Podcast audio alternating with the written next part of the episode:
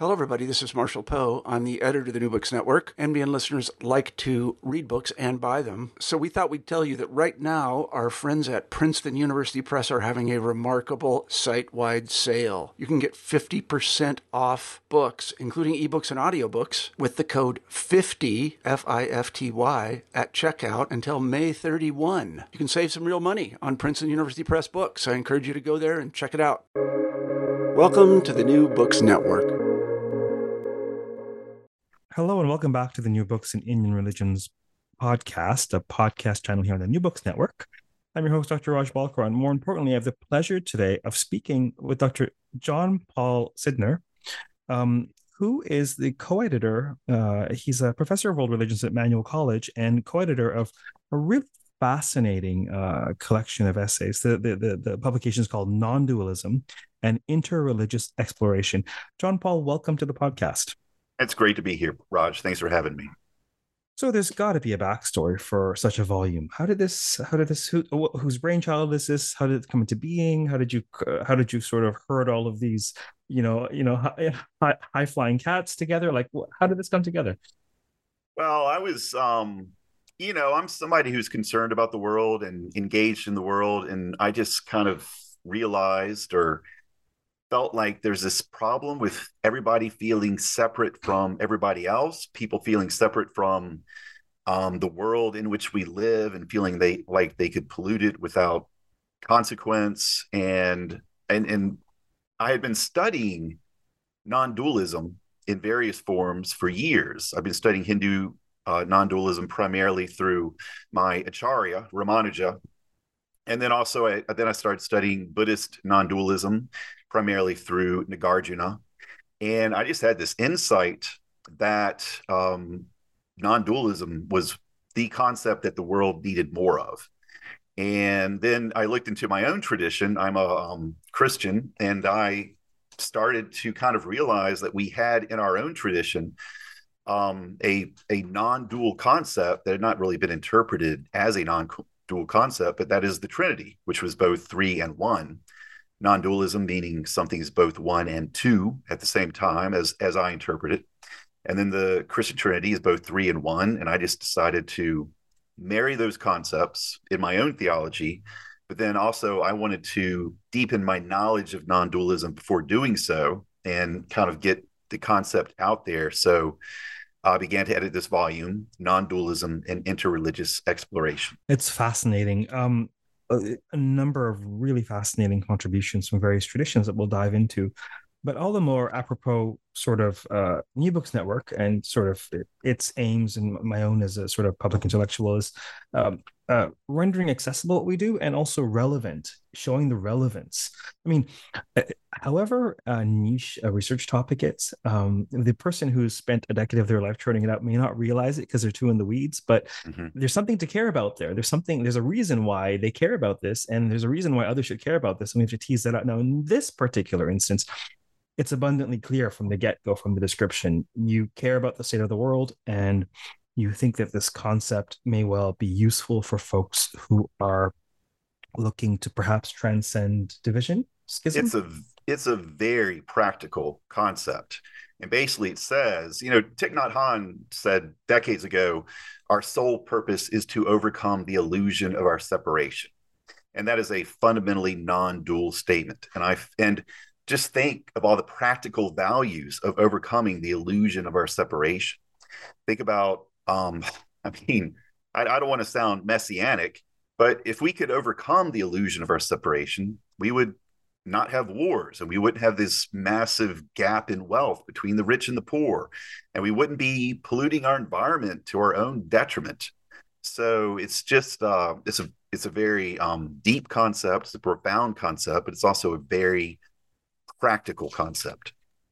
What would you to say to someone uh, who, you know, off the cuff said, look, well, non dualism uh, makes a lot of sense in the Indic context or uh, um, in theologies and philosophies and spiritualities where there's a sense of Maya, there's a sense of sort of an illusory nature of the world, and there's posited a, a ground of being or, or, or transcendental self that is innate to all, all, all, all beings. And what would you say if, if one said, look, uh, does that work in a Christian context? Does that work in an Abrahamic context? Um, uh, is this idea that we we are we are actually separated? Is that not yeah, a, a, core tenet to other religious traditions? What might you say to that sort of? Uh, I think with within the Abrahamic faiths, both um, I mean Judaism, Islam, and Christianity, you can find non-dual traditions within those faiths they might be a minority report, but they're definitely there. And that's why we have a Christian, Jewish, and Muslim contributors to this volume because they can advocate non-dualism from their own traditions as well. And when when I read um, Abrahamic endorsements of non-dualism, I find it inspiring. To me, it sounds promising. To me, it sounds warm. To me, it sounds ethically sound, like it's going to produce a, a morality that'll be healing for the world.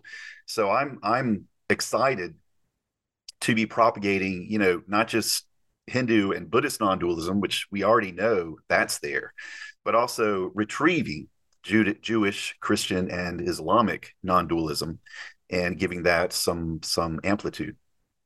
Yeah, for those interested, uh, and uh, um, without question, this podcast will be cross-posted to various channels because it pertains to so many religious traditions, new books in Christian studies, etc., etc. Um, for those listening who who may not have pulled up the podcast notes or have gone to the site. Maybe you're driving or washing dishes or walking your dog, who knows what. Uh, there, there are three sections. Uh, the essays are, are, are, combined into three uh, sections, and the middle section is actually uh, part two is reimagining our traditions through non-dualism, where there are fascinating uh, reimaginings from uh, Christian, Jewish, Islamic um, perspectives. Very rich. Um, did you know at the outset that was part of the concept uh, was the interreligious dimension crucial to you at the outset? Was that is that would you say that's you know was that the primary aim? My whole academic career has been in promotion of improved interreligious relations. That's my calling. I, I believe that's my vocation from god. I think god finds interreligious hatred interreligious strife deeply offensive. I don't think god has the foggiest idea why people who are trying to worship God would then disagree about how to worship God and then try to harm each other because they disagree about how to worship God. So, certainly, um, one aspect of reality that I believe to be non dual are the traditions themselves and their relationships with each other. In the sense that I, I think we're inseparable from one another. I think we need each other. I think we need to be in community with one another. And when I say that, I don't mean we're going to homogenize one another into a some kind of a brown gruel. I mean, we can be together and retain our distinctiveness and offer that distinctiveness to one another. And through that, we can all improve one another and we can grow together.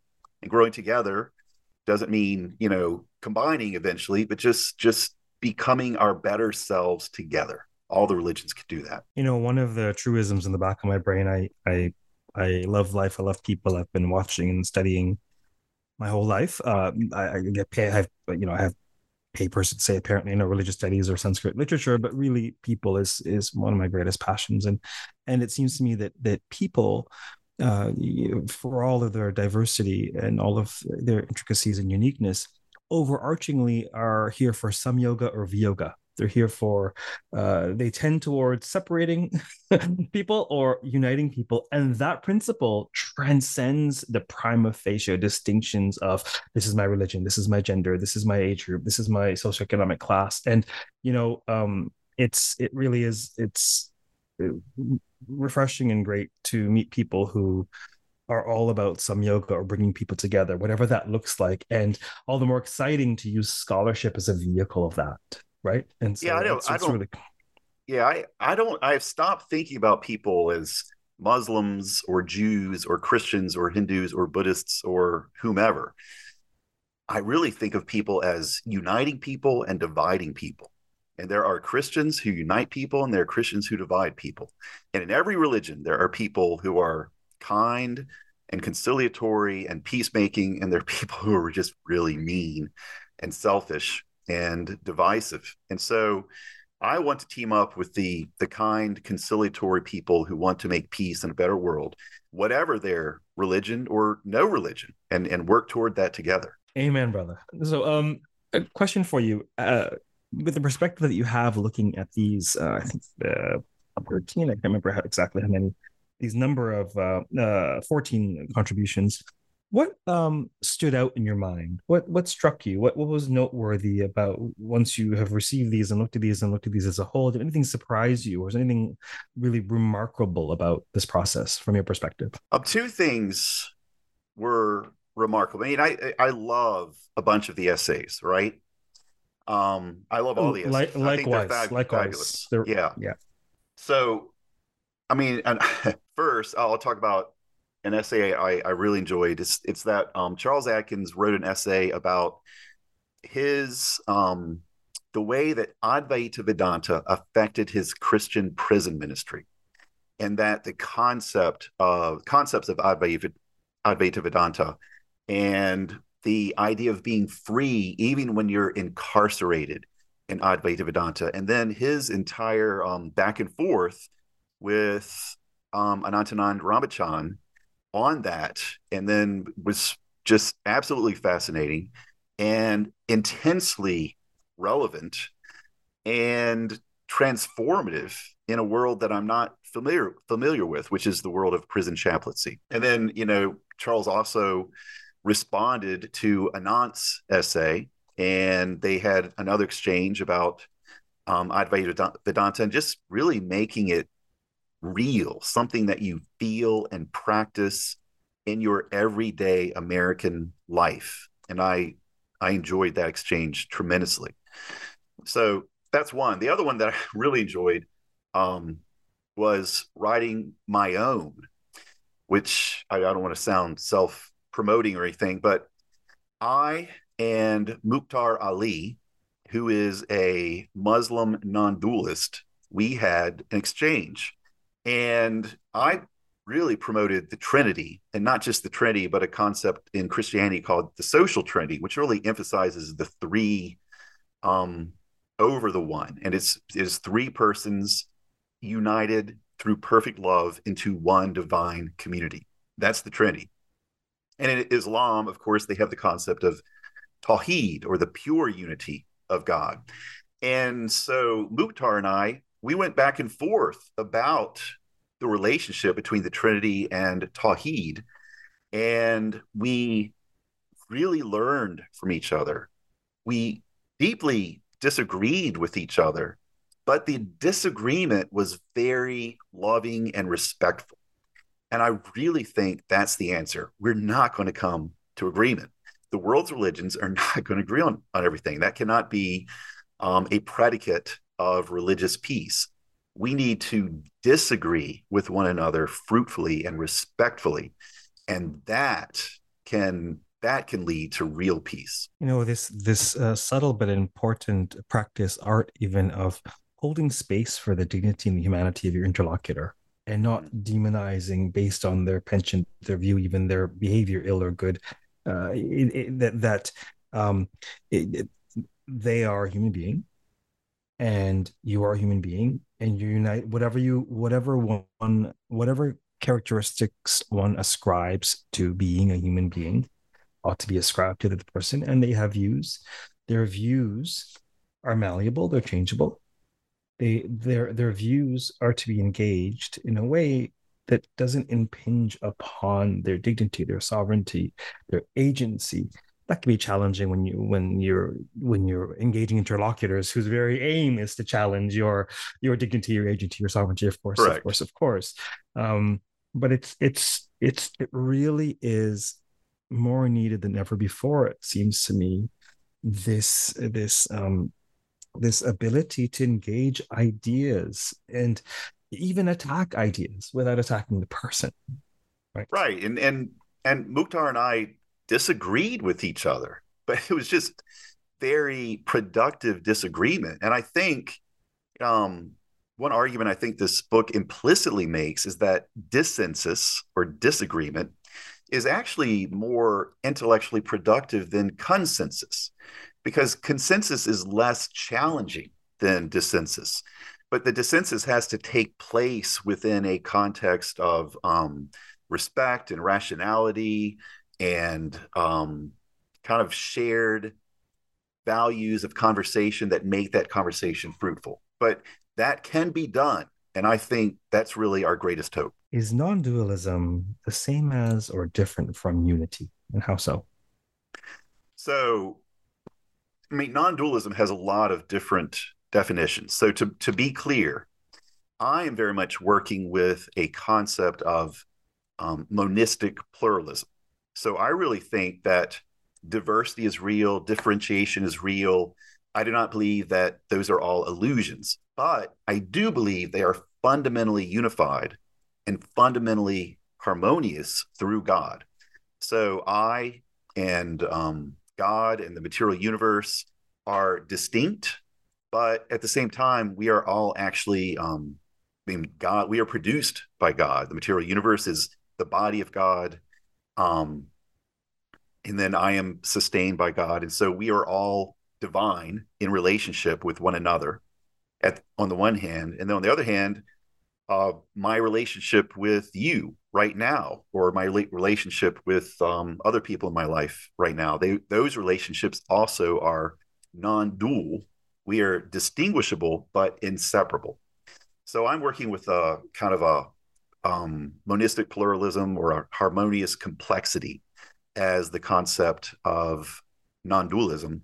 And so our vocation within that context is to work toward unity, not identity, not where we absorb each other, but where we relate to one another freely as distinct, but as fundamentally unified. Are all of the perspectives in the book theological nature?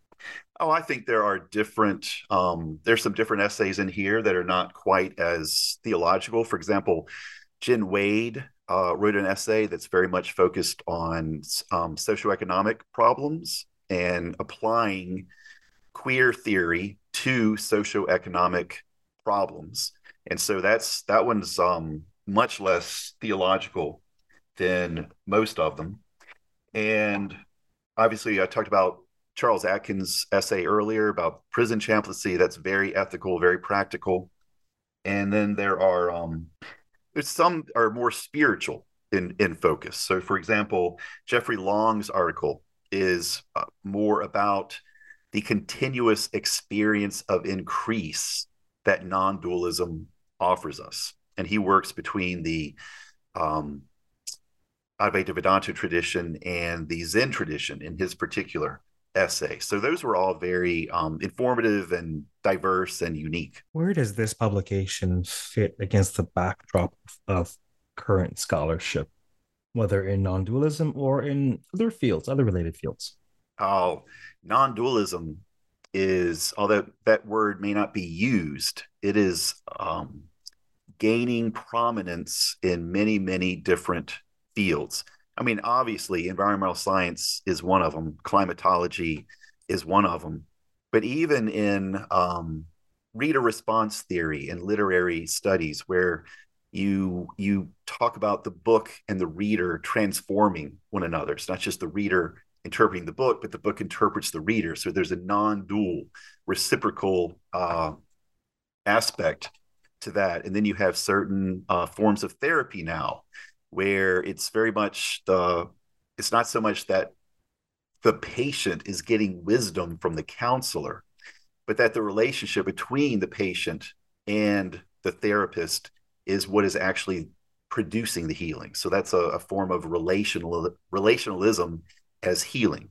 So i think that non-dualism although it's it's or relationalism what ecologism organicism whatever you want to call it is growing in influence as a worldview as various aspects of the world are coming to increasingly realize that we're not isolated monads that bounce off of each other. We are fundamentally, intrinsically related to each other, transforming one another, always influencing and always being influenced by one another. And what about the interreligious uh, phenomenon, particularly in scholarship?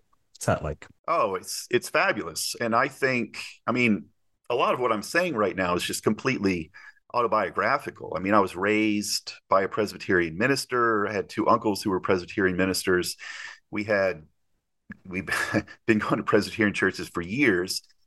And in my own personal spiritual autobiography, I I explored other religions and considered them. I returned home to my own tradition, but I was permanently transformed by that exposure and I wanted that transformation to continue. So I've just never stopped studying other religions.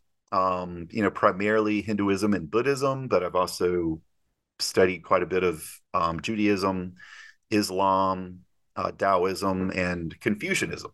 And so it's and it's it's just it's beneficial. It's wonderful. It makes you broad-minded. It makes you um, fascinated by every aspect of the world. So you don't fear, you know, large swaths of reality, which happens with a lot of people who are afraid or intimidated by otherness. They don't want their what they hold to be familiar to be t- interrogated by difference. But if you want to be interrogated by difference, it's just a huge, wonderful, challenging world that is continually offering growth. Is is there a fair bit of scholarship in interreligious dialogue? Is it a burgeoning field? Is it, you know, what's that like producing Oh, scholarship it's in that field? oh, it's a major field. I mean, I got my PhD at Boston College, studying under Frank Clooney, um, who then went to he went to Harvard and ran the Harvard Center for the Study of World Religions for um, for a while, number of years. And so, and there are many, many people practicing comparative theology right now, which is doing theology for your own tradition in conversation with other traditions. And that's growing. And I think it's just the next natural step in theological development. I there, you know, there are times where Presbyterian seminaries just taught Calvinism. And then they kind of started, well, we can read some of these really good books written by Methodists and Lutherans and Episcopalians too. And then they were like, okay, so we can read some really good books written by Catholic and Orthodox thinkers too. And then I think the next step naturally is to have uh, your students in seminaries reading really impressive works of religious literature from other traditions and learning from them. And that doesn't mean that they're no longer Christian. It can just make them better Christians. Yeah, indeed. Um, we've had uh, Frank Clooney on the podcast, I think two or three times. Uh, always fascinating conversations, um, sort of dovetailing and sort of cross pollinating traditions without, uh, as you say, it's fascinating, not giving up one's tradition if one is writing from a confessional or theological perspective, but somehow um, re- retaining one's commitment and allegiance, but being open enough to uh, receive and glean insights from other traditions. I mean, certainly, um, certainly, no tradition has a monopoly on wisdom. No, Uh, right. and I would I would even say, you know, at, at any time, I I would have converted to another tradition that I was studying if I felt like that would have uh, worked better for me. I was open to that possibility, but I just um, found the person of Jesus continually compelling, and that's what kept me within my own tradition, but still in a way transformed by other religions. Who would you say the book is for? Who might most benefit from or be interested in the book? I think this book is for the the essays in the book are very well written. So I'm not going to limit its audience to academics. I think anyone who is um, likes to read can read the book and benefit from the book. The, my the essays are not heavy on jargon, and they should be accessible to your um, anyone interested in spirituality in reading spirituality. So I think it's it's for people like that. And then I also think it's for people who sense that reality offers more than we can receive. And there's something beyond within reality that points us toward kind of a, a hidden riches. And because of that, I think uh, non dualism is a word that points to that potential experience. and it's it tends to be that the non-dual traditions within the different religions they tend to be the, the mystical traditions um, very experiential very universalist very inclusive um, less legalistic less kind of rigorous if you will so I, I would say people who enjoy reading spirituality would enjoy reading this book and that it could potentially change how they experience and interpret life. Now, you mentioned at the outset that this is a calling for you. Could you say a little bit more about that and perhaps, you know, what else you're you're working on or, or what next? Okay. Yo, this whole I'm I kind of when I had my insight about non-dualism as being the concept that the world needs right now, I just decided to dedicate the rest of my career to promoting non dualism. So that's my calling. I think it's a God given vocation. And I hope that what I'm doing pleases God. And that's very much, and, you know, bringing people from different religions together to share and ex- explicate a shared concept while not trying to convert each other, but just having a, a deep conversation that's fantastically gratifying for me. So my own effort, which is very much um, an expansion of the essay in this book. I've, I have just completed, I'm, I'm about to submit to my publisher a systematic Christian theology, which is based on the Trinity, the belief that three persons are united through love into one God, and then taking that concept and explicating it based on um, both Hindu and Buddhist concepts of non dualism. And so, what I'm doing there is I'm taking this whole insight that two things are united. So they're both one and two at the same time. I'm taking that South Asian insight and I'm applying it to the Christian Trinity, which has always said that they're one and three at the same time. And then that's giving me all kinds of insights from that unifying theme that gives me all kinds of insights into, for example, how humans should relate to one another, how humans should relate to the world that we live in. What is the function of the church? How should we read the Bible? Um, what what constitutes healing in a universe in which we are intended for unity with one another? And I'm basically um, reconceptualizing the Christian tradition based on that insight. And what, how do I phrase this? What impact do you hope or intend on the ground? On the ground, I hope I have at least two hopes. First of all, I hope anybody who reads my book would feel more at home in life after reading my book.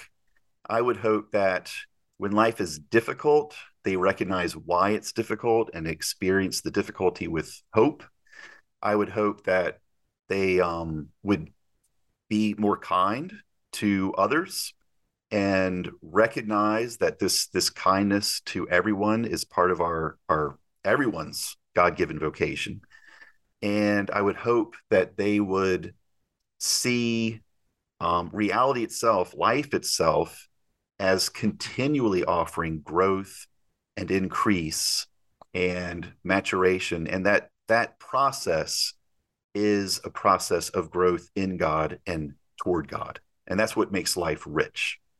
So that's that's for individuals. And then for communities, if a church were to read it, for example, I would hope that they would have a um, a deeper shared sense of meaning and purpose in their ministry to the world and that they would know why they're working so hard to heal the world and to um, to not take the history that we've received and just perpetuate it into the future blindly because there's so many dark patches in human history.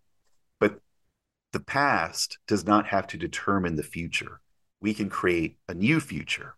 And i think that is one of the promises of non-dualism because we are free to act in our relationships with one another and the world, we're not constrained by the past.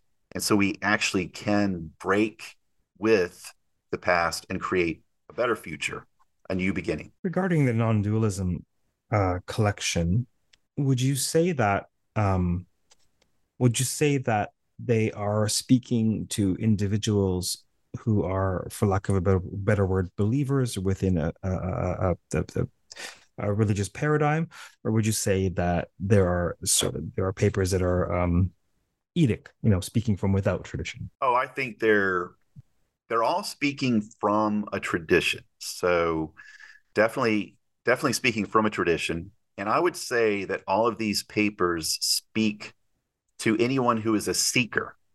Now, I'm defining seeker very broadly. I would say that you can be a seeker and be in a religious tradition, or you could be a seeker and be outside a religious tradition.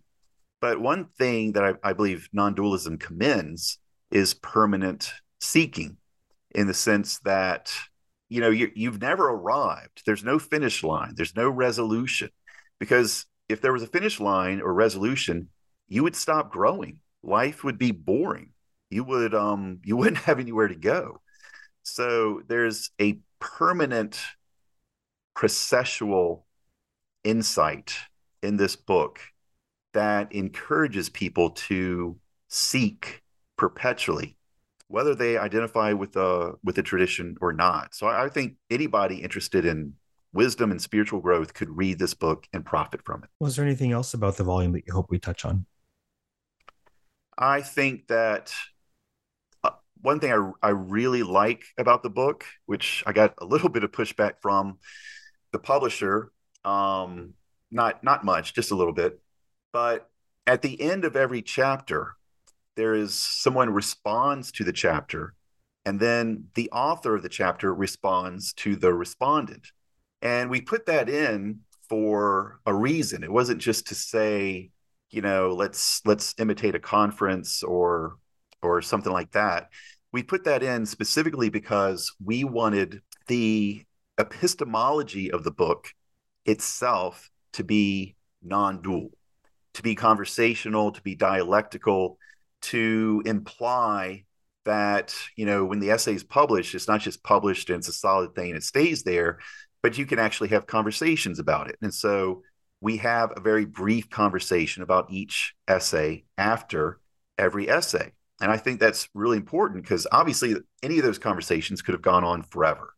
So what we're implying by doing that is that we have begun a conversation we have not finished the conversation and there's tremendously more to say. I'm glad that you brought that up actually, because above and beyond the content of the conversation, the modeling of the methodology of conversation may well be useful, inspiring for folks in terms of just witnessing what conversations along these lines could look like, and perhaps even emulating them or trying them in their own lives with various interlocutors.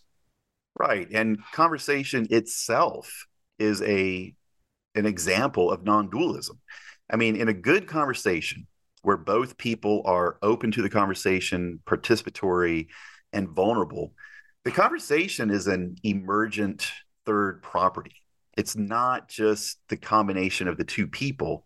It is it has its own being, it has its own direction, it, it goes its own places. Neither person is directing the conversation in a, a real deep true conversation.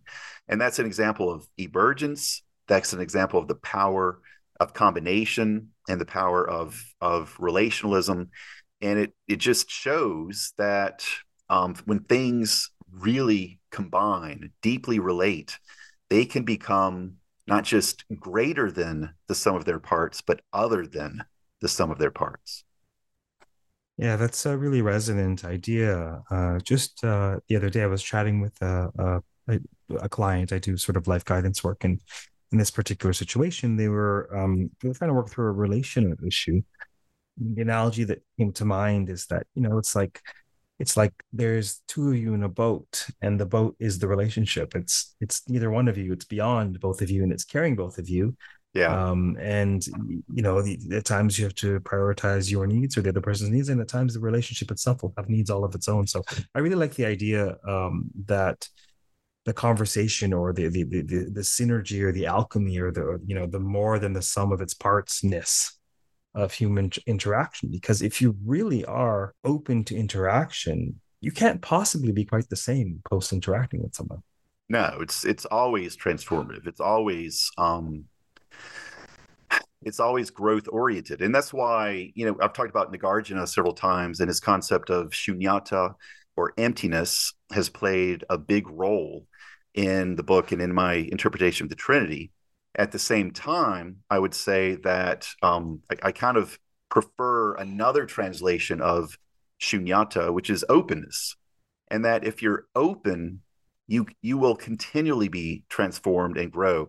And all the benefits that come with growth will come to you which is just you know wider compassion greater participation in the universe and kind of feeling not that you're limited to your ego self but feeling that you are expanded beyond your ego self into um, a greater portion of reality. And that's that's kind of a a wonderful self expansion and and spiritually it feels that that feeling of of increase is very um, rewarding. And i would say in the christian tradition we've conceptualized that as theosis or divinization drawing closer to god and increasingly uh, expressing the image of god within ourselves. And the openness of the reed flute perhaps whence the music arises right? It's the Correct. openness it's the emptiness that is the source of music Correct. Wonderful analogy, which is not in my book. I'll have to go back, rewrite the whole book, and put that analogy in somewhere. Well, you, you you'll be right. Clearly, you have more books to write, and you'll be back on the podcast whenever you pop, I do. whenever you pop one out. So you feel free to use it wherever you like. Fantastic. Well, it was great um, speaking with you today about the book and about your, your larger mission and your views and your your perspective on our times. So thank you very much for appearing on the podcast. Thanks for having me. I enjoyed the conversation tremendously. Likewise. For those listening, of course, we've been speaking with Dr. Jon Paul Sydnor um, of Emmanuel College, who is the co editor of this really fascinating collection uh, of perspectives on non dualism called Non Dualism and Interreligious Exploration. Um, until next time, keep well, keep reading, keep listening, and keep contemplating dialogue and how we can improve conversation, um, particularly in these times through which we live. Take care.